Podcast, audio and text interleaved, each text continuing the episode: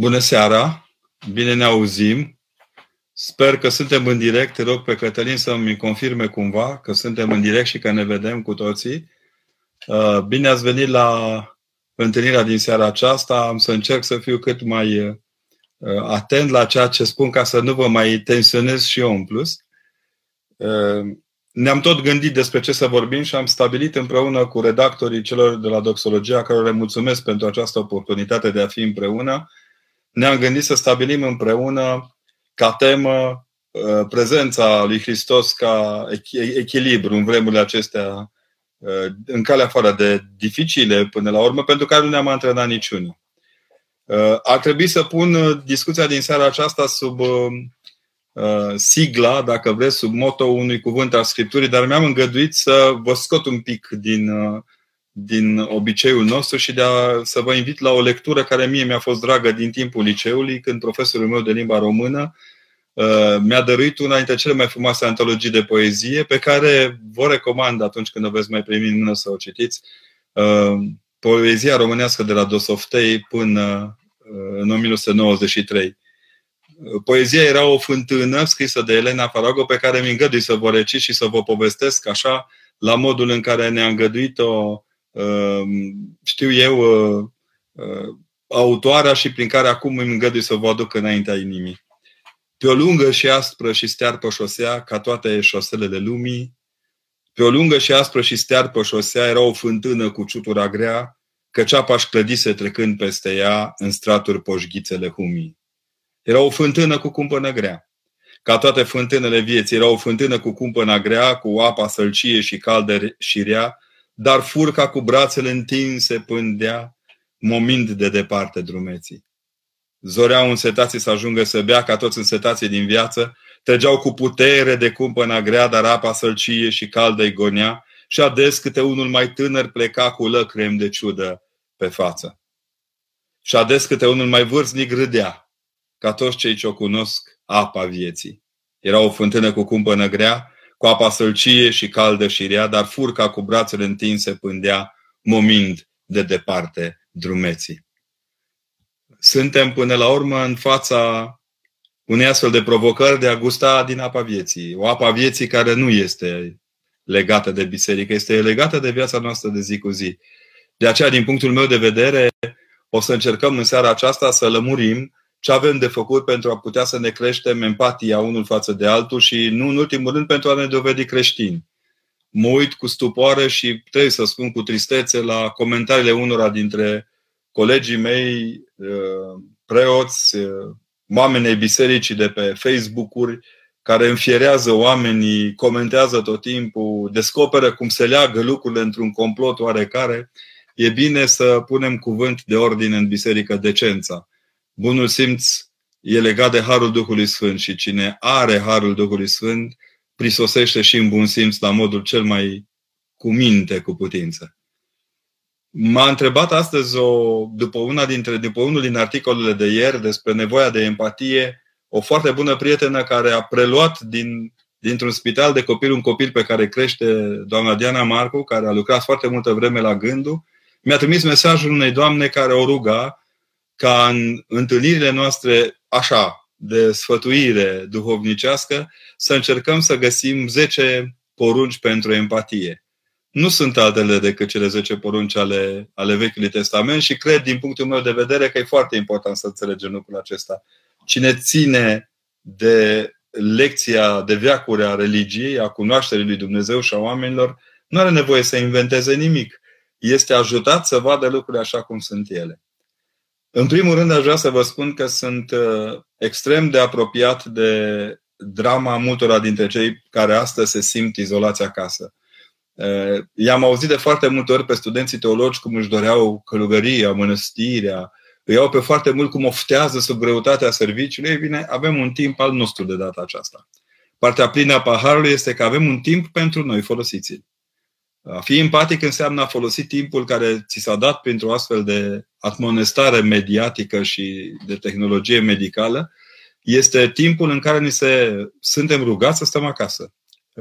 Nu vi se pare interesant că în timp ce toate celelalte ordine de război sunt ieșiți în atac, atacați, fiți în linia întâi. De data aceasta, ordinul ne spune să stăm acasă, să refuzăm linia întâi, să fim retrași și să ne construim un, cum să-i spunem, un mod de a fi în interiorul casei care să ne ajute să trecem peste aceste zile. Minunat mesajul de astăzi al Înaltpreasfințitului mitropolit Teofan, care, pornind de la un cuvânt din Isaia, ne-a îndemnat în mod cu totul și cu totul duhovnicesc să ne reînvățăm, să ne reinstalăm, dacă vreți, radarele duhovnicești ale vieții duhovnicești. Am să încep spunându-vă că din tâi aș vrea să vă rog să faceți exerciții de limba română. Erau foarte mulți zile acestea care ne propuneau să învățăm cât se poate de multă limbă străină. Bine, iar eu am să mă îndemn cu rugăciunea aceasta venind să redescoperim poezia românească, să redescoperim scritura românească, repovestiți-le copiilor, dacă vreți, Creangă. La școală n-au timp. Chiar m-am gândit ce șoc va fi la un moment dat pentru toți aceia care cred că școala este arest la școală, să constate că acasă, eliberați de frica de a se trezi de dimineață, copiii vor fi mult mai buni la examene și au parcurs, dacă au parcurs, cu mult mai multă seninătate perioada aceasta, pentru că frica de note adună într-un fel sau altul în separare viața lor de viața școlii. Mă mai blochez din când în când că trag cu ochiul pe întrebări. Unele sunt binevenite și le mulțumesc, altele sunt foarte greu de înțeles, pentru că ele vin într-o perioadă în care am fi putut să ne liniștim de mult cu unele dintre probleme. Aș vrea să mai spun că acesta este primul lucru pe care trebuie să-l facem, să vorbim între noi, să creștem împreună cordialitatea casei și, nu în ultimul rând, să creștem cordialitatea cu limba în care ne rugăm și în care gândim. Empatia noastră nu poate veni de nicăieri, nu se poate. Cineva presupunea că ar trebui învățată la școală această psihologie pozitivă a empatiei. Nu prea merge, pentru că de obicei societatea din jurul nostru ne-a îndemnat să fim egoiști. Suntem acum produsul egoismului nostru, în care ni se pare că ni se cuvine totul, dar este foarte greu. Știu eu să zic că e foarte greu să înțelegem lucrurile pe care le avem de făcut și de lucrat ca atare. Sunt foarte multe lucruri pe care vreau să vi le pun la inimă și din alt punct de vedere, dar până atunci să încercăm să răspundem la o parte din întrebări. Cineva întreba un pic mai sus dacă care este credința cea adevărată, cea pe stil vechi sau cea pe stil nou, că acolo se întoarce Iordanul, pe acolo nu se întoarce Iordanul, veniți-vă în fire. Credința adevărată este cea pe care ne-a dăruit-o Hristos, care n-a întors Iordanul ca să se boteze, dar care ne dă semn de fiecare dată că botezul nostru ne poate întoarce viețile. Eu, unul din toate întâlnirile cu oamenii de pe multele conferințe, m-am săturat de întrebarea aceasta. Diferența între stiliștii noștri și stilul vechi este majoră și vreau să o rețineți ca atare și să o înțelegeți ca atare. Vă rog neapărat să înțelegeți că nu e vremea acum să căutați nod în papura celuilalt doar pentru că ținem de calendar sau nu ținem de calendar, ci să înțelegem că în sine timpul pe care ne-l dă Hristos e cel mai valoros. Cineva întreba dacă este ok să tranzacționeze acum în perioada aceasta și să participe ca voluntar, mi se pare, într-o chestiune legată de pariuri, veniți-vă în fire. E un drac la fel de periculos ca și coronavirusul, să scoți bani repede din lucruri pe care nu le muncești. Poate că tocmai această rapiditate în obținerea de bani a dus la dărâmarea de acum a lucrurilor pe care le avem de îndeplinit. Mai este un lucru pe care vreau să vi-l pun la inimă. Cineva spunea să vă îndemn la voluntariat, vă îndemn cu toată inima, dar nu călcându-ne pe picioare cu ceilalți. Avem suficient de mult de lucru. Ați remarcat că, cel puțin în câteva situații, deja ni se cere să stăm alături de oameni, să ducem mâncare, să facem curățenie, să-i ajutăm pe oameni în anumite situații. Eu cred că toți cei care asumă Evanghelia și asumă și aproapele ca pe un sine însuși și poate să treacă prin această încercare alături de ceilalți, chiar dacă nu stă alături de ei, pentru că aici va fi greutatea să încercăm să-i ajutăm pe oameni fără să încălcăm regulile fără să încălcăm cu deloc, dacă se poate, regulile comunitare de viață.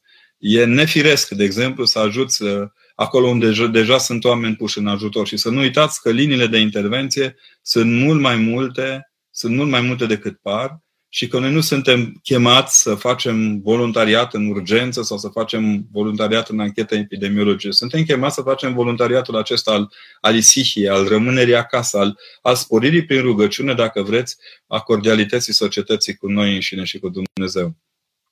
Cred că, din punctul meu de vedere, e și un moment să dovedim că putem să fim disciplinați.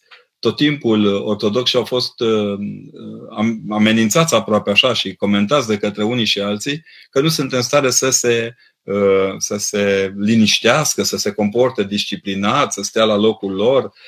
Priveau cu superioritate oamenii când ni s-a spus că va trebui să păstrăm distanță și număr de oameni în biserică și au la voi nu o să se poate, de că s-a putut și se poate în continuare, pentru că noi avem un Dumnezeu al rânduielii, nu al neorânduielii. E o întrebare acolo, ce părere am despre interzicerea slujbelor. Nu ni s-a cerut nu ni s-au interzis slujbele. Ni s-au spus să le limităm și să nu facem tocmai acum paradă de marea noastră credință și prin aceasta să devenim un magnet de prezență umană care poate să ducă la infectarea oamenilor. Cred că este o chemare la care trebuie să ne supunem, pentru că e o chemare de bun simț și este o chemare la care suntem toți, de fapt, părtași, pentru că pe toți ne obligă să ne apărăm de boală și să dăruim celorlalți încrederea că n-am încălcat statutul social al relației umane.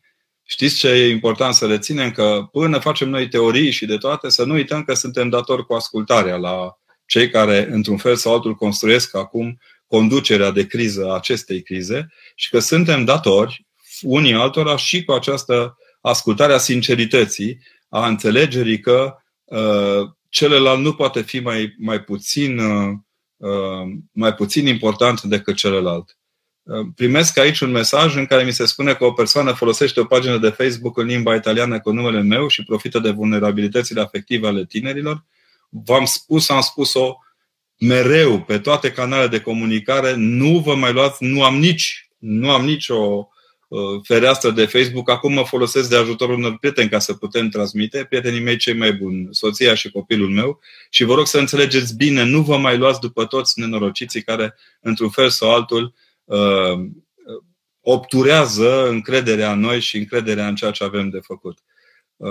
Se spune că trebuie să tragem mai mult clopotele acum ca să ne putem mângâia. Poate învățăm să le respectăm mai mult. Să știți că una dintre marile lecții pe care le-am primit acum în perioada aceasta este să respectăm mai mult liturghia și să ne bucurăm mai mult de ea, să învățăm cum se poate construi într-un fel sau altul credința în liturghie mai atent. Când o aveam la îndemână, ni se părea că e prea la îndemână și numai. Acum când nu avem, văd că deja strigăm după ea și nu e rău. Ce vom face dacă se vor interzice și slujbele în aer liber, întreabă cineva?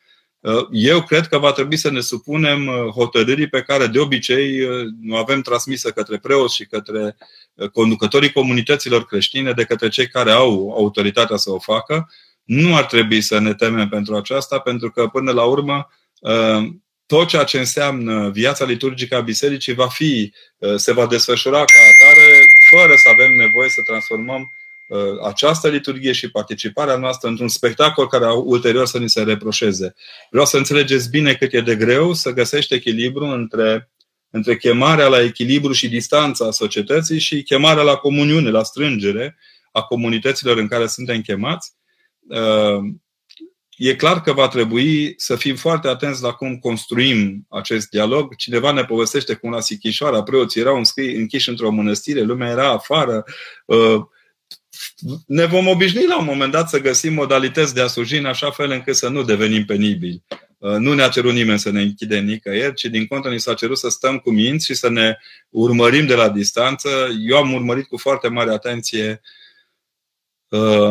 atitudinea oamenilor care au fost prezenți duminică la liturghie, nu numai la Sibiu, ci peste tot în țară, în condițiile în care multe dintre liturghii s-au realizat în aer liber și i-am văzut pe oameni foarte hotărâți și sunt convins că acasă, cei care au avut de stat acasă și care trebuiau să stea acasă și rugăm să facă asta, s-au bucurat și de Cuvântul lui Dumnezeu, pentru că, slavă Domnului, beneficiem de astfel de mijloace de comunicare care nu sunt ușoare, nu sunt de neutilizat și sunt convins că acolo unde e nevoie de prezența fizică a preotului se va găsi și posibilitatea să o facem împărtășindu-i pe oameni, spovedindu-i și dându-i dezlegare de păcate. Am urmărit astăzi foarte atent un interviu al uneia dintre doamnele din Italia, doctorițele de acolo. Povestea cum până de curând preotul mai putea intra până în ușa respectivului salon unde se afla muribund și să mai dea câte o binecuvântare, dar de multă vreme nu li se mai permite aceasta. Eu sunt convins că în situația aceasta preoții știu ce au de făcut. Noi nu suntem prima dată puși în situația de a sta alături de un popor care câteodată se îmbolnăvește. Știți, m-am gândit foarte mult la acest aspect. Am recitit multe din memoriile celor care au trecut în primul război și în al doilea război mondial. Să știți că sub bombe, în momentele de gravă situație de sănătate, oamenii aceștia au născut soluții practice. Nu vă temeți de aceste lucruri. Temeți-vă atunci când veți pierde din adâncul inimii voastre credința. De fapt, ceea ce se cerne acum este inclusiv această scoatere din îngustimea noastră și așezarea noastră într-o libertate de a gândi în favoarea noastră în raport cu Hristos. Vreau să înțelegeți lucrul acesta și că nu vă trădează nimeni. M-am auzit niște comentarii la câte unii: nu trădează nimeni pe nimeni. Autoritatea și responsabilitatea ne aparține celor care întotdeauna v-au stat alături și suntem dispuși să mergem până la capăt în a vă oferi protecția și rugăciunea. Până la urmă, să știți că pe banca de lângă catedrală, dacă un preot stă și se roagă și își face canonul, e în aceeași măsură prezent în aria mare a prezenței lui Dumnezeu în lume. Cred că ne agățăm prea mult de lucrurile acestea și suntem neatenți la ele. Spunea cineva ce părere am despre faptul că în Grecia se vor închide biserici. Asta e problema pe care ei o vor stabili ce au de făcut, cum noi vom avea ceva de stabilit și va trebui să știm ce avem de făcut. Am găsit, așa cu coada ochiului, găsesc acolo un text despre ură și discriminare. Vreau să fiți foarte atenți la imaginea aceasta pe care o creăm ca popor, în care socotim pe unii dintre ai noștri second hand și socotim că ar fi bine de retrimis înapoi în Occident. Sunt prietenii noștri, chiar dacă nu ne place să recunoaștem, sub valul acesta de prezențe, sunt oamenii care ne reprezintă la locurile lor de muncă sau în viața socială a țărilor pe care le-au locuit până acum. Nevoia de a se întoarce acasă o respectăm și cred că o resimt toți. Dar problema cea mai grea este dacă vin acasă să păstreze această distanță de carantină, de așezare în liniște, de care au și ei nevoie după câteva săptămâni bune de cutremur sufletesc. Mie mi se pare că devine tot mai important să cunoaștem unii altora suferința și unii altora disponibilitatea de a ajuta pe ceilalți. Inima mea pentru câteva dintre locurile mari, din comunitățile mari din Italia, din Spania, din Franța, din Anglia, pe care le cunosc mai bine, Germania, pe care le cunosc bine, sigur că sunt cu ei în ochi și la rugăciune de fiecare dată i-am portat. E aici cineva care mă întreabă ce părere am despre sinodul ecumenic de la Creta. Eu cred că atât de mult a trecut de atunci, din punctul meu de vedere, raportat la valul acesta de moarte care ne așteaptă, încât ancorarea, deci Creta a trecut, dar unora nu le-a trecut. Nici unul dintre cei care întreabă pe Facebook-uri n-au nicio responsabilitate în raport cu aplicarea unei măsuri de acolo și te doare sufletul să vezi că tot ei sunt cei care fac gargară și gălăgie. Nu sunteți o biserică când vă rupeți de biserica ortodoxă română, nu sunteți biserică atunci când vă rupeți de patriarh și de mitropolit, nu sunteți biserică atunci când vă ștergeți pe antimis și l-aruncați la gunoiul propriei concepții despre sinodalitate. Vă doresc succes pe mai departe, dar nu e linia în care trebuie să meargă sufletul și viața noastră de acum încolo. Cred că la un moment dat, aici au un termen frumos care îmi place tare din calea afară: Hristos este pacea noastră. Cred că este momentul să învățăm că Hristos e pacea noastră și să nu mai facem mărturisiri care n-au nimic de a face cu ceea ce trăim acum și măcar pentru aceste zile să ne abținem să fim paranoici în ceea ce privește ecumenicitatea și sinodalitatea unora dintre oamenii care sunt stâlpi și mărturisitori ai bisericii. Sufletele noastre nu se vor cere din mâinile noastre întotdeauna, ci și din mâinile celor care ne păstoresc și n-ar fi rău să nu uitați asta. Le mulțumesc celor din Italia care ne scriu în continuu, văd aici cum se derulează ca într-un film așa. Să fiți puternici și să știți că dincolo de granițe sunteți tot ai noștri, chiar dacă nu pare, și că rugăciunea noastră e tot de partea voastră și e suficient să smiorcăim și să ne temem. Trebuie să schimbăm ceva în comportamentul nostru sufletesc. Cred că e nevoie, foarte multă nevoie, să stăm unii lângă alții cu toată bucuria și să prăznuim cu dragoste bucuria pe care ne-a dăruit-o Dumnezeu de a fi ortodoxi. Ești cineva care ne spune că mâine, fiind sărbătoarea Sfântului Iosif, la catolici au fost îndemnați să spună Tatăl nostru împreună cu ceilalți, dar spuneți, fraților, că e moartea pe noi și noi tot facem pe deștepții. Am ajuns să fim atât de complicați în ceea ce avem de făcut. Uitați-vă și luați aminte la lucrurile bune care pot fi învățate. Spuneți Tatăl nostru pentru toți stații din lume,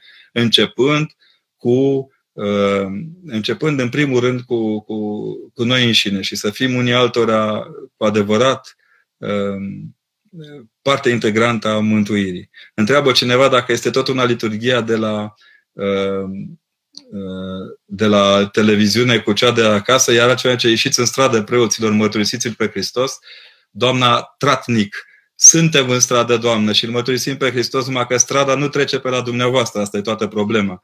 Nu putem sta în stradă câtă vreme ni se cere să fim totdeauna extrem de atenți la ceea ce facem. Suntem disperați în a găsi soluții pentru ca niciodată strada să nu reprezinte biserica. Biserica nu e reprezentată prin ieșirea în stradă. Apropo, câteva dintre sloganuri s-au schimbat. Unul era chiar: dacă vă pasă, ieșiți din casă. Acum văd că dacă ne pasă, trebuie să stăm în casă, nu să ieșim în stradă. Avem unde mărturisi, slavă Domnului. Și să știți că ne așteaptă foarte multe zile de acum încolo să putem sta liniștiți în a face bine celorlalți, fără a ieși în stradă și a ne bate cu pumnul în piept. În Italia nu mai au loc unde să se roage. Poate că învățăm atunci să prețuim mai mult lucrurile pe care le avem de făcut.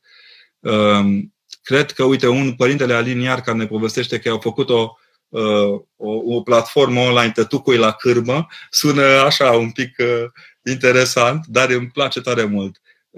E important să înțelegem toți că avem toate mijloacele de a ne sta unii lângă ceilalți și de a ne ajuta. Copiii din parohii, nu doar la Părintele Alin, ci în țară sunt câțiva preoți absolut luminați de sus în a face cateheza aceasta foarte directă și foarte directă. Doamna Trancă insistă și ne spune că nu e timp de gargară ieftină. Doamna Simona, gargara ieftină nu o fac preoții. Dacă ați fi sărit așa de fiecare dată, aș fi înțeles. Nu, Doamnă, suntem exact unde ne-a cerut țara și biserica să fim. Să nu uitați nicio clipă că facem parte suntem sub autoritatea comandamentelor de intervenție. Nu trebuie să primim lecții pe Facebook pentru a ști ce avem de făcut. Avem mitropoliți, avem arhierei care ne conduc, iar noi unii dintre noi suntem chiar lucizi în momentul acesta și chiar știm ce avem de făcut. Mulțumim de sfat, dar vă rog, abțineți-vă, e momentul. Cred că e momentul și să construim, într-un fel sau altul, inclusiv aceste poduri de comunicare, dar nu la modul ăsta obsedați aberant pe o singură idee. Preoții nu fac gargară. De exemplu, Mitropolia Moldovei a dat tonul cel mai de preț atunci când au trebuit să deschidă porțile unor așezăminte monahale pentru a putea fi la nevoie, și văd că e deja nevoie ca spații de carantină. Nu e singura mitropolie, sunt alte intervenții ale bisericii, sunt voluntari în fiecare parohie care pregătesc deja intervenția în favoarea săracilor de acasă. Doamnă, nu știți. Când nu știți, păcatul e al dumneavoastră că nu vă informați. Suntem exact în linia întâi și astăzi m-am uitat foarte atent. Mulți dintre oameni vin să ceară sprijinul bisericii și în momentele acestea în care avem nevoie de împlinirea mărturisirii, primirii spovedaniei, chiar împărtășirii atunci când se cere în mod deosebit. Cred că e momentul și să înțelegem că tot ceea ce ține de viața noastră ca oamenii lui Hristos ține și de măsura pe care o dăm în astfel de situații. E un domn care cred că insistă la treaba cu sinodul de la Creta: domnule dragă, vă rog frumos să mă înțelegeți bine, să vă fie de bine. Dacă socotiți că v-a trădat biserica din care eu fac parte, vă rog, mergeți liniștit la oamenii aceia care v-am spus, s-au șters pe mâini cu toată istoria bisericii din care fac parte. Vă doresc succes, vă doresc să vă găsiți liniștea, deși nu cred, și să înțelegeți că tot ce spuneți dumneavoastră nu mă interesează nici acum și cu ajutorul lui Dumnezeu nici în veacul ceva să fie. Se spune să publicăm, să propovăduim public cuvântul Evangheliei Domnului Hristos. Părinte, e ceasul că Biserica Ortodoxă trebuie și poate propovădui public cuvântul Evangheliei. Dar ce a făcut până acum? A publicat știrile de la ora 5. Noi nu suntem angajați unei televiziuni. Uite, până și faptul că facem asta împreună cu dumneavoastră, povestirea aceasta, ține de încercarea noastră de a vă spune că suntem în Evanghelia lui Hristos. Tot timpul, să știți că pe stradă mai vorbim și despre Hristos. Nu vorbim numai despre lucrurile pe care cred unii că le avem în vedere. Spune acolo cineva, dacă vor desfășura slujbele legate de praznicul Învierii, la care participă de obicei foarte mulți oameni, nu știm, vom vedea atunci și vom, zic și eu, ca nu scrie aici doamna Georgeta Gheorghe, ce Doamne ajută neputinței mele, vom vedea.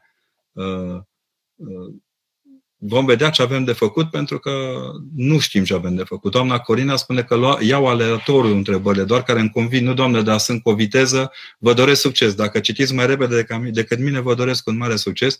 Oricum nu pot răspunde la tot ceea ce înseamnă, la tot ceea ce înseamnă viteza aceasta. Spune o doamnă, de exemplu, aici spune că în Ierusalim s-a ieșit pe stradă, preoții au tămâiat cu... din mașină tămâiau străzile. Doamne, cred că avem lucruri mult mai importante de făcut decât să tămâiem străzile. Personal, vreau să vă spun că oamenii nu cred că au nevoie de astfel de manifestări. Probabil că la Ierusalim e un obicei mai vechi. La noi nu cred și cred că ar da prost și din punct de vedere al imaginii pe care ne-o creăm. Ar comenta în primul rând din ce mașini dăm tămâia, nu că tămâiem, vă spun eu. Și ar începe tot timpul... Doamna Corina spune despre împărtășirea cu Hristos în momentele în care o lume întreagă luptă împotriva acestei taine. Nu, Doamne, luptă doar cei care nu cred în ea. De exemplu, oamenii continuă să se împărtășească cu același bun simț. Am avut un caz nu tocmai fericit la Sibiu, care între timp s-a reglementat. Cred că e important să înțelegem că suntem acolo, oamenii îi primesc împărtășania. Să știți că printre altele o primesc și cei care sunt foarte bolnavi și care chiar au nevoie de sprijinul preoților. Dar nu cred că trebuie să facem din asta ceva public, să spunem un banner, vai ce am împărtășit noi astăzi și ce... Asta e viața noastră. E viața noastră cu... Marius Ivan insistă, de-aia arhiepiscopul Timișului era luat de DNA. Nu știu despre ce e vorba. N-am citit mai sus. Da, văd că vă pasionează și în vremuri de adunare împrăștierea. Părerea mea personală, cred că este că e vreme de adunat și de rugat. Ieșiți toți și ajutați spitoare că sunteți plini de bani. Doamna Feri și Lorena, nu suntem plini de bani. Biserica a donat deja bani substanțial unor astfel de acțiuni. Personal fac parte din asociații care au strâns bani și au donat la rândul lor. Știți că în ciuda aparențelor sunt un mic onegist. Dar cred că e momentul să ne calăm un pic pe ceea ce se întâmplă. Nu suntem în situația niciunei alte țări europene. Pentru că suntem, slavă Domnului, în continuare sunt puțini bolnavi raportat la ceilalți, chiar dacă nu sunt toți controlați, dar avem încă resursele pe care statul le poate pune la dispoziție și le poate aplica. Suntem deja prezenți în lucrurile care ni se cer să fim și revin. Vreau să știți bine, niciuna dintre acțiunile bisericii nu se poate face fără acordul partenerului principal al acestei intervenții, care este statul român. Partenerul bisericii nu poate fi decât statul român în contextul acesta. Deci de ce să nu facem procesiuni cu icoane cum se făceau în Ucraina? Da, am văzut, în Ucraina s-au făcut, dar nu sub tirul mitralierelor. Nici noi nu le putem permite acum să le facem. Le-am făcut atunci când s-a putut și rămân pe ideea că s-a făcut mult mai multe lucruri decât par la prima vedere. Cred personal că nu e momentul să expunem oameni și nici nu să ne expunem în situațiile în care viața este făcută atât de dificil, încât orice fel de greșeală în stânga sau în dreapta, tot nouă ni se trage, că dumneavoastră vă retrageți imediat după aceea pe Facebook-ul anonim și nu mai spuneți nimic. Cineva mă întreabă despre cum s-a reglementat situația cu părintele Irimiță Margă, acolo ceva a trecut cu viteză. Părintele a primit mustrarea necesară, a primit și canonul ce a socotit el că îi se cuvine și împreună părtășie cu mitropolitul și a mărturisit public tot ceea ce a avut de mărturisit. Cred că este un moment din care am învățat toți.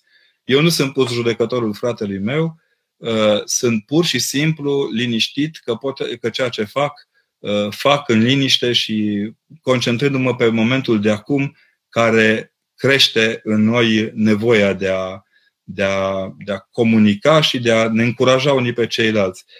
Doamna Andreea Angelica zice, suntem prea răi și prea egoiști și prea... Da, cum ne-a ieșit pe nas coronavirusul care era în noi, de fapt, sufletește, poate cea mai gravă boală pe care noi am avut-o. Cred că e important să recunoaștem că ceea ce ne macină acum ne macină de mult mai multă vreme decât vrem să recunoaștem, că toată nebunia asta de acum de fapt exprimă un punct din evoluția unei lumi care își ajungea sieși și n-avea cum să iasă altfel decât așa. E un moment de oprire, de frână, de nici nu știu cum să-i spun, de reconfigurarea unui traseu în care sper din toată inima că Dumnezeu să aibă milă de noi și să putem să trăim cu mare credință lucrurile care vor continua să fie mai departe. Mă întreabă Gabriel Mirela Dumitru dacă se stă în genunchi când se citește din Biblie. Nu tot timpul, puteți să stați și la masă și să citiți cu liniște, trebuie să îngenuncheze bine inima noastră. Cred că e important să înțelegeți că Biblia nu e o carte, mă bucur că o gândiți atât de sacramentală, dar este și o carte la îndemână, nu e interzisă nimănui și poți să stai jos și să citești un pic din ea fără să te tulburi pentru aceasta. Mă întreabă un student ce să facă în astfel de vremuri de grele. Constantine, nu-i mai rău ca altă dată, e o încercare, dar e o încercare pentru oamenii care au nevoie de așa ceva. Vreau să crezi din calea afară că e important să-ți vezi de învățat, de făcut fișe, de citit, de rugat și să stai aproape de părintele dacă are nevoie de ajutor, să puteți în mod real să vă apropiați de oamenii din jur. Se tot postează și se tot spune despre Sfânta Împărtășanie, că se face cu lingurița. Eu am fost duminică, am salutat icoane. Doamna, asta cu dacă nici în fața potirului nu știi să alegi dacă ești cu Hristos sau nu, nu mai e unde să te duci. Cred din calea afară că e important, ajuns acolo, să știi ce ai de făcut. Cred în posibilitatea preoților de a găsi soluția aceea pe care noi o vedem foarte des, de a împărtăși fără a atinge buze și alte... Noi nu turnăm, nu punem în gâtul omului, punem pe vârful buzelor și uneori chiar se spune, mai ales pentru bolnavii din reanimare, spunem, iată s-a atins de buzele tale și va șterge toate fără de legile tale. Ce sfaturi le dați părinților care trebuie să-și țină copilașii în casă în zilele acestea de grele încercări? Mă, nu sunt grele încercările, e mai greu cu copiii decât cu noi ăștia mari. Poate redescoperim să ne jucăm împreună cu ei, să ne uităm la desene, să citim povești, să-i punem la punct în ceea ce ne-a lipsit până acum, într-un fel sau altul.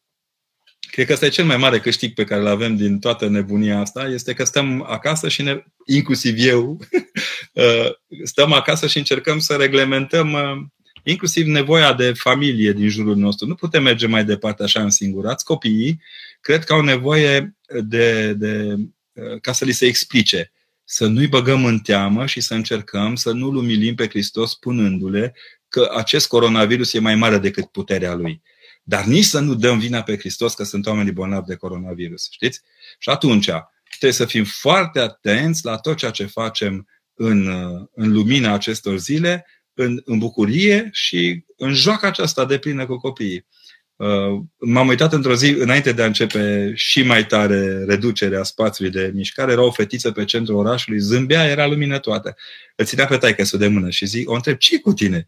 Zice, păi nu m-am mai plimbat de mult cu tata, așa, zice, de mult. Au nevoie, copiii chiar au nevoie de oameni.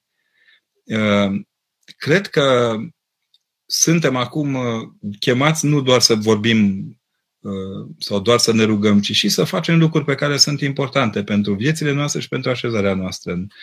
Cu doamna cu gargara văd că s-a mai liniștit un pic, dar în aceeași vreme să știți că a te ruga nu ține de gargară decât pentru gargaragiu.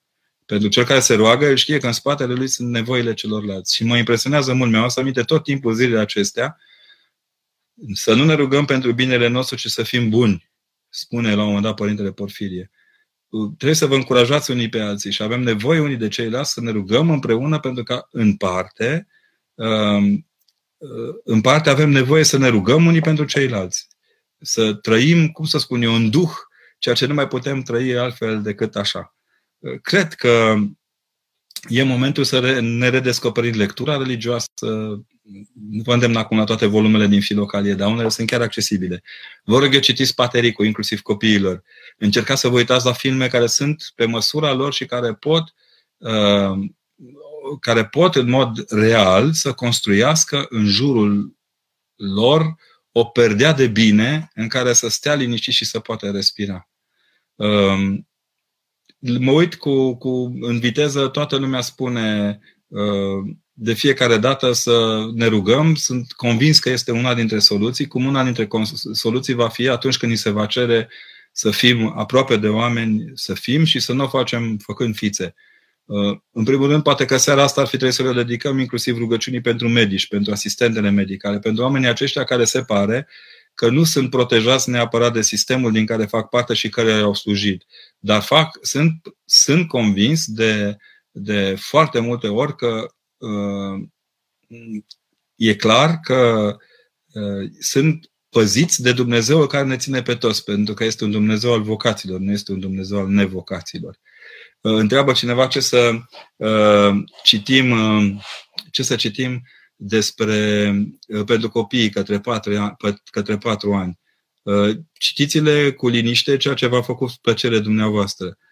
E greu să cauți de fiecare dată în lecturile proprii cărți care să le placă și copiilor, dar uneori se nimerește. Aduceți-vă aminte ce v-a impresionat cel mai mult când erați mică sau mic și veți vedea că, în general, copiii sunt impresionabili pe aceeași măsură. E cineva care ne cere să cerem guvernului să plafoneze prețurile exact în seara asta la Doxologia. O să cerem guvernului să plafoneze. Biserica oricum nu negociază politicul cu politicul, pentru că lumea ne-a cerut să nu facem politică și noi facem ceea ce ni s-a cerut să facem. Rămânem în rezerva aceasta în care, dacă e nevoie să ajutăm, suntem acolo și văd că e deja în multe cazuri nevoie să ajutăm și o facem cu profesionalismul oamenilor care au nevoie să trăiască lucrurile acestea sufletești și de trăire. Spun aici că se fac abuzuri asupra bisericii și a săvârșirii slujbelor. Am văzut și eu câtva excesiv de zel.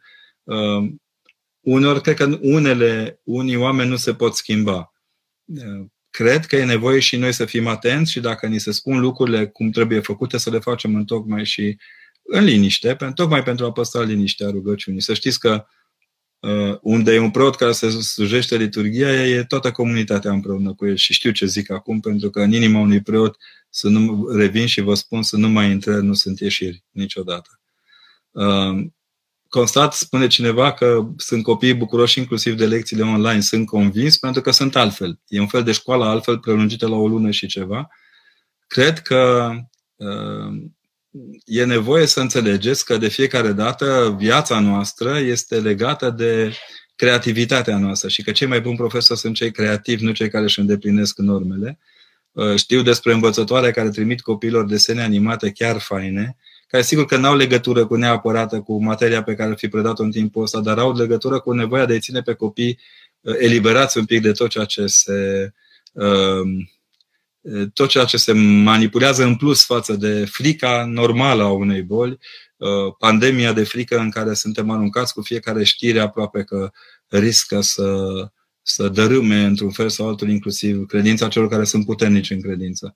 Din acest punct de vedere, vă rog eu frumos, încercați să păstrați prietenia cu rugăciunea, prietenia cu participarea la bucuria celuilalt și, dacă se poate, să-i sprijiniți pe aceia care au nevoie de sprijin. Revin, nu e nevoie să ieșiți din stradă ca să faceți binele. Binele se poate face mai nou prin tot ceea ce putem să dăruim celuilalt și prin tot ceea ce putem sprijini în construcția de spații pentru ceilalți. Sibiul are această experiență pe care n-am cum să nu o salut. O fundație comunitară, prietenă fundația, cu tot ceea ce înseamnă construcția de proiecte sociale, a reușit inclusiv să aducă un astfel de laborator de cercetare asupra relației între persoană și coronavirus și sper din toată inima el să devină funcțional, arătând odată în plus când comunitățile sociale, și nu spun doar cele religioase, când comunitățile sociale vor să-și facă treaba și o pot face cu bucurie și o pot face cu mare fermitate. Alexandru Boian, cred că îl cheamă, zice că e medic rezident și dacă putem da un cuvânt de încurajare către cei din linia întâi, îți dau cuvântul Mihaelei Huzum de câteva întrebări mai jos. Ea spune: curaj, vă pregătiți pentru asta, sunteți pregătiți pentru asta, ați îmbrăcat haina albă și ca să stați în linia întâi, așa cum noi ne-am îmbrăcat hainele știind ce ne așteaptă uneori. Și vreau să știți că, de fapt, România este într-o urgență de 30 de ani. Ceea ce se întâmplă acum e doar partea vădită a unui management defectos a caracterelor și a creativității din sistemul medical. Nu vă lăsați. Suntem datori să dăm moarte pentru viața celorlalți. Sunteți sub arme, așa cum sunt și preoții, cum sunt și militarii, cum sunt ofițerii în general. Știm de ce ne-am făcut ceea ce ne facem. Vă rog să vă țineți puternici și să vă puteți face datoria. Vicențiu Boricianu din Gran Canaria, ce putem spovedi în oriașe prin WhatsApp sau video, nu, dar puteți vorbi cu ei și puteți încuraja. Dezlegarea trebuie făcută în condițiile tainei, dar vă rog, sunați-vă credincioșii. N-aveți foarte mulți pe listă, nu o să vă coste foarte mult. Încercați să le stați alături cu un cuvânt bun. Deci, sunt din Italia, atmosfera este foarte încărcată. E încărcată la noi unde nu e cazul, dar minte în Italia unde e cazul. Vă rog să vă încurajați unii pe ceilalți și dacă simțiți nevoia mai mult decât oricând, vreau să știți că biserica este spitalul de încredere de care aveți nevoie. Este spitalul în care ne vindecăm de cea mai gravă boală care ne-a atins în ultimele 2 luni, frica. Ne-au tot amenințat unii că suntem tot timpul vorbind despre frică în sus, frică în jos. Nu-i batem. Frica despre care noi vorbim este frica ce ne mântuiește, în timp ce constat că această teamă permanentă despre ceea ce se va întâmpla și va fi, e o frică care nu ajută la vindecare și cred că nu e corectă. Mă întreabă tot timpul cineva despre profețiile părintelui Arsenie. Nu-i puneți în gură lucruri pe care nu le-a spus. Sunt un bun cunoscător al textelor Părintelui Arsenie și sunt foarte apropiat de editorii cărților Părintelui Arsenie.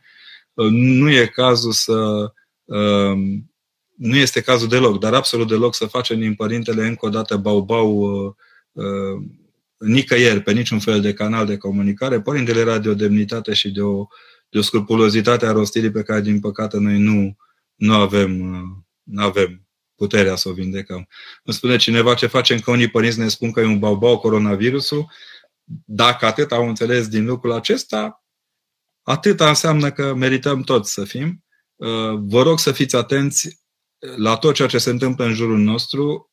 Ne privește pe fiecare dintre noi personal și oricine diluează într-un fel sau altul responsabilitatea în momentul este vinovat față de Evanghelie. E important să știți că avem nevoie de unii de alții în responsabilitate. Zice Miri, ce nu toți părinții stau acasă, eu merg la serviciu, asistent medical într-o clinică, tata e șofer la tir care preferă să stea acolo pentru a nu ne pune pericol în familie. Ce să zic? Să fiți puternici și cred din toată inima că avem nevoie unii de ceilalți. Când ne îmbrăcăm în hainele profesiei pe care le avem, îmbrăcăm și responsabilitățile profesiei respective. Hainele noastre sunt distincții de lucru permanente și cred că e important să înțelegem asta. E important pentru noi să înțelegem că ne-am pus viața acolo și Miri cred că știe foarte bine că e așa și tata știe foarte bine și el că atunci când urcă la volan se supune unei presiuni de care e nevoie să mergem prin viață. Sunt unii care insistă acum pe momentele legate de biserică și politică, le doresc succes. Fac parte dintre oamenii care n-au sprijinit niciodată prezența politicii în biserică. Puteți să-mi dați câte exemple vreți. Vreau să știți atât, că în momentele acestea biserica nu poate face abstracție de aspectul social la care fac apel conducătorii țării. Citiți în continuare Evanghelia atent și veți vedea la Sfântul Apostol Pavel, dar nu numai la el, că suntem datori cu ascultarea. O ascultare, cred eu, necondiționată. Tot ceea ce facem noi este să condiționăm făcând pe deștepții la hotărârile unora și altora, dar asta nu-i nouă, este o poveste veche în România. Luca Paula spune că la o oră fixă ar trebui să bată clopotele. În Ardeal se întâmplă și cred că și în toată partea Bucovinei e vechiul statut al orei 12 în care se prăznuiește bătălia de la Mohaci, dar în aceeași vreme se prăznuiește și faptul că ne putem închina liniștiți indiferent de confesiunea pe care o avem. Duminică dimineață, în timp ce mergeam spre liturghia de la catedrală, care nu e foarte departe de locul unde vă vorbesc, auzeam clopotele. Pentru prima dată am auzit inclusiv clopotele de la micuța biserică evanghelică din colțul parcului Astra. N-am sesizat niciodată care avea clopote. E prima biserică luterană din România și am înțeles atunci când a început să bată și clopotul bisericii unitariene și a catolicilor și a luteranilor că poate e momentul să înțelegem că a fi creștin înseamnă a trage clopotul atunci când e nevoie pentru o întreagă societate. Nu e timp să facem pe deștepții deloc în astfel de momente. Celor care sunteți comentatori pe alte subiecte, vă doresc succes și vă rog să vă pierdeți vremea în continuare acolo, dar stați acasă. Important e să stați acasă. Celorlalți, vă rog eu, încercați să fiți puternici în tot ceea ce avem de făcut. Cineva insistă cu profeția Părintelui cu România înconjurată de flăcări, dar eu vă întreb, stimată doamnă, cred că dar până în 89 am fost înconjurați de miere și lapte. Vi se pare că trupele sovietice la Budapesta sau în Praga au fost floare la ureche sau trădările făcute de unii și alții în jurul României n-au fost foc? Părintele știa ce zice. Nu reduceți la un singur moment din istorie, pentru că până la urmă foc în jurul României este tot timpul. Dar eu nu de focul celorlalți împotriva noastră mă tem, ci de frica mea cea mare este de focul nostru împotriva noastră, care de fiecare dată rămâne oarecum așa întristător pentru un om care încearcă să facă pace. Întreabă Irina dacă se vor închide bisericile, cum vor la aghiazmă. Eu zic să țineți bine aghiazmă de la Bobotează și fiind aghiazmă mare, ea poate fi înmulțită. Luați-vă, faceți-vă canonul, încercați de fiecare dată să vă rugați, făcând din casă biserică. E momentul să vă aduceți aminte că timp de 40, 50, 60 de ani sub comunism, 3/4 din locașele de cult pe care acum nu le avem și pentru care suntem înjurați că le avem acum, n-au fost pe harta societății noastre și comunităților noastre. Și bătrânii și oamenii își făceau biserică din casa lor.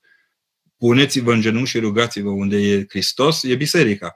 Și învățăm asta pentru că e momentul să învățăm că nu strălucirile, nu construcțiile ne fac să fim creștini, ci construcția din interiorul nostru, asupra căreia, din nefericire,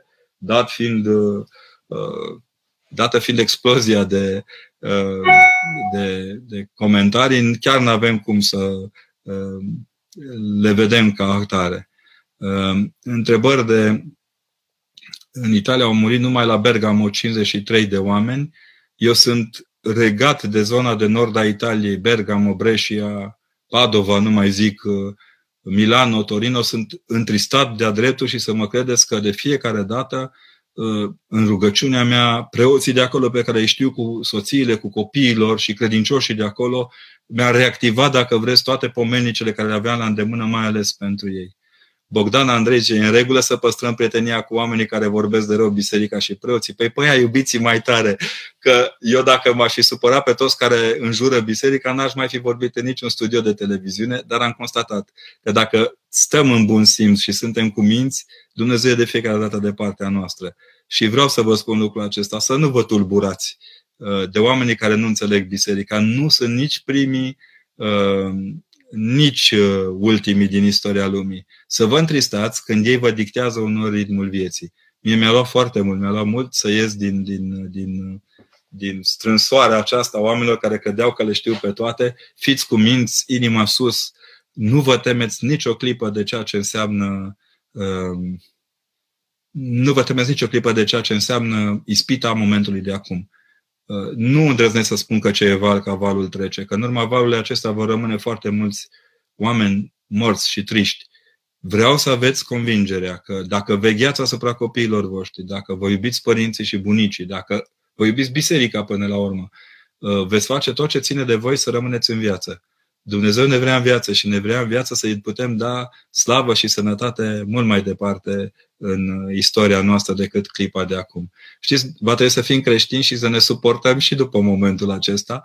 Trebuie să facem cu mult bun simț și cu foarte, foarte multă atenție. Zarco Markovski zice așa: avem și arma Sfintei Aghiazme, dar grijă mare să nu o confundăm. Sfânta Aghiazmă este foarte importantă în ceea ce privește credința noastră, dar nu înlocuiește, din nefericire, nimic din ceea ce ne poate oferi medicina. Deci vreau să spun că e un moment în care trebuie să învățăm, să ținem pălăria în mână, nu ca niște cerșetori, ci ca niște oameni respectoși, în favoarea oamenilor ăsta care n-au învățat atâta vreme, atâta carte. Acum se vedește că e nevoie de multă carte și de multă concentrare ca să putem să trecem peste astfel de momente. Uite, vine o confirmare că la Constanța zilnic, la ora 12, se bat clopotele în toate parohiile. Doamne ajută! Probabil că trebuie să învățăm să stăm sub... Noi am stat sub imperii foarte multă vreme. Acum văd că și sub imperiul fricii stăm toți cu aceeași unitate și, știu eu, nevoie de îmbărbătare pe care îmi îngădui să spun încă o dată mulțumesc celor de la Doxologia că ne-au oferit șansa să o împrăștiem astăzi măcar așa un pic în zâmbetele și în gândul nostru. Mai e un lucru. Mă uit la întrebări, dar mă uit cu bucurie pentru că observ că la un moment dat sunt oameni care se plictisesc de propria lor opțiune. Și atunci când li se vorbește și când sau nu li se răspunde la întrebarea ispititoare, pleacă repede și le mulțumesc că au părăsit spațiul nostru. Vă mulțumesc celor care vă rugați unii pentru ceilalți. Încercați să constituiți comunități puternice. Acum e momentul să arătăm că suntem creștini. Am să vă dau un exemplu. Poate niciodată din ultimii 30 de ani nu ni s-a cerut, cu atâta insistență, să respectăm intimitatea propriei noastre familii și propriei noastre culturi creștine. E important nu doar să respectăm lucrul acesta, ci să respectăm cu o strictețe care să ne apropie de strictețea chirurgului. Oamenii ăștia care mai fug de sub escorta carantinei, oameni care n-au înțeles nimic din viețile lor. Eu sunt convins că oamenii aceștia n-au înțeles nimic nici din propria lor viață, dar minte din viața noastră. Sunt exemplul cel mai clar că avem nevoie unii de ceilalți pentru a putea să depășim momentele acestea. Ce tristețe, nimic nu mai e la fel. Doamne ajută la toată lumea, zice Manuela Gexi. E corect. Nu mai e la fel, dar noi rămânem. Adică trebuie să fim pietre de temelie, pietre vii. Trebuie să-L primim pe Hristos în inima noastră, în adâncimea preocupărilor noastre, nu doar la suprafață. Poate e momentul să fim mai sinceri și să nu mai stăm doar la suprafața lucrurilor, să ieșim din, hai să spunem, din fenomenologie și să intrăm în ontologie.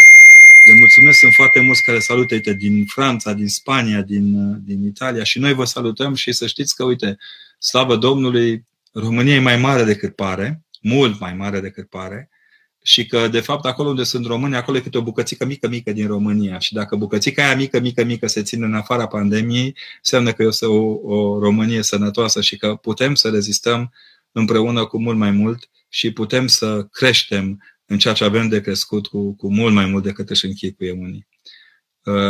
Ne apropiem oarecum de sfârșit, mai sunt câteva minute până când vom încheia transmisiunea live. Nu pot decât să vă spun că vă mulțumesc pentru toată această părtășie. Suntem 6.700 de oameni care povestim în seara aceasta și vreau să vă spun că asta contează foarte mult și pentru preoți. Vreau să vă mărturisesc asta. Nu știu dacă există galerie mai frumoasă decât chipurile credincioșilor atunci când vin la dumnezeiasca liturghie și ne privesc în ochi și ne spun suntem aici, suntem lângă voi.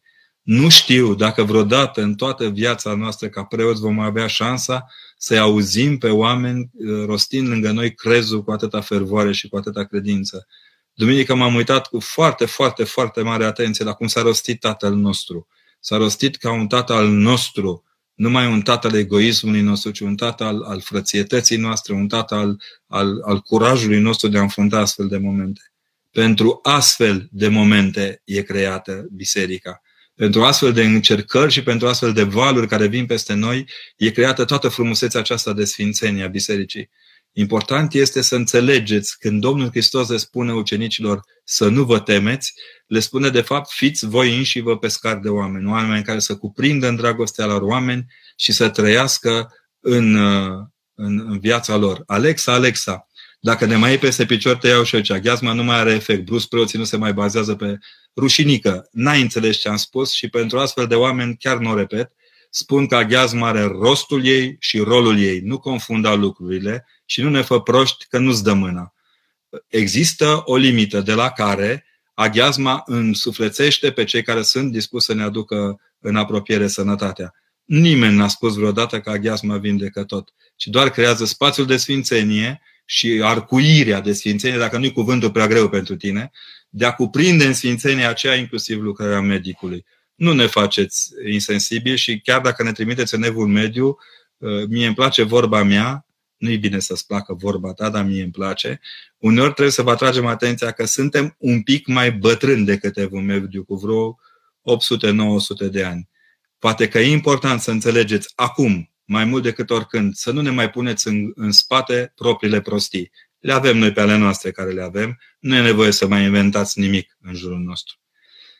Ne apropiem de minutul 60, aproape că îmi pare rău că se termină, dar cred că e important pentru fiecare dintre noi să înțelegem că toată viața noastră dată lui Hristos înseamnă, de fapt, viața noastră pusă în slujba aproapelui.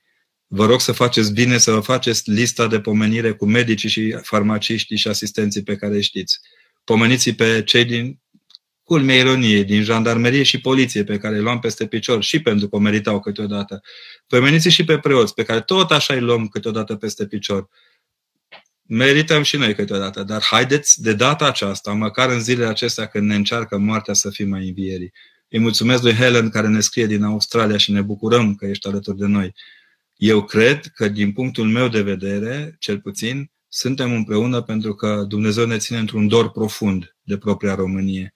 Să știți că liturghia nu ne face mai slabi, rugăciunea de acum nu ne face mai slabi, nimic din ceea ce trăim acum nu ne va face mai slabi, ne va face mai atenți la ceea ce avem de făcut și la ceea ce avem de trăit, fiecare după inima și după chipul pe care ni l-a îngăduit Dumnezeu. În zilele acestea am sunat și pe câțiva dintre primarii din țară, acolo unde mai merg din când în când în conferințe și ne-a spus contează. Ne-a sunat pe medici, ne-a spus contează. Le-am spus profesorilor, studenților, le-am spus în cursul de astăzi, contăm unii pe alții. Dacă nu contăm unii pe alții, orice vorbă despre faptul că am contat pe Hristos e falsă.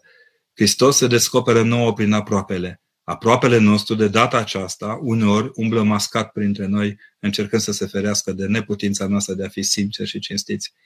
Vă doresc din toată inima să trăiți cu bucurie postul acesta, să nu vă temeți. În fond, toată presiunea aceasta vine exact pe perioada de post, în care oricum eram sub presiune în încercarea oarecum bucuroasă de a ne apropia de El. Nu vă fie frică de nimic. Moartea pentru un creștin, ca și starea de tensiune, este o bună școală, o bună arcuire spre Împărăția lui Dumnezeu. Și vă rog din toată inima, lăsați-i să ne facă praf dacă e nevoie, dar nu vă lăsați să fiți făcuți praf. Biserica are nevoie de la clipa aceasta, să-și mărturisească smerenia odată în plus și să facă tot ce ține de ea, tot ce îi se îngăduie să facă și ține de ea, pentru ca să se bucure de Împărăția lui Dumnezeu cât mai mulți din lumea în care trăim. Sunt convins că zilele acestea ne vor mai învăța un lucru pe care uneori l-am uitat.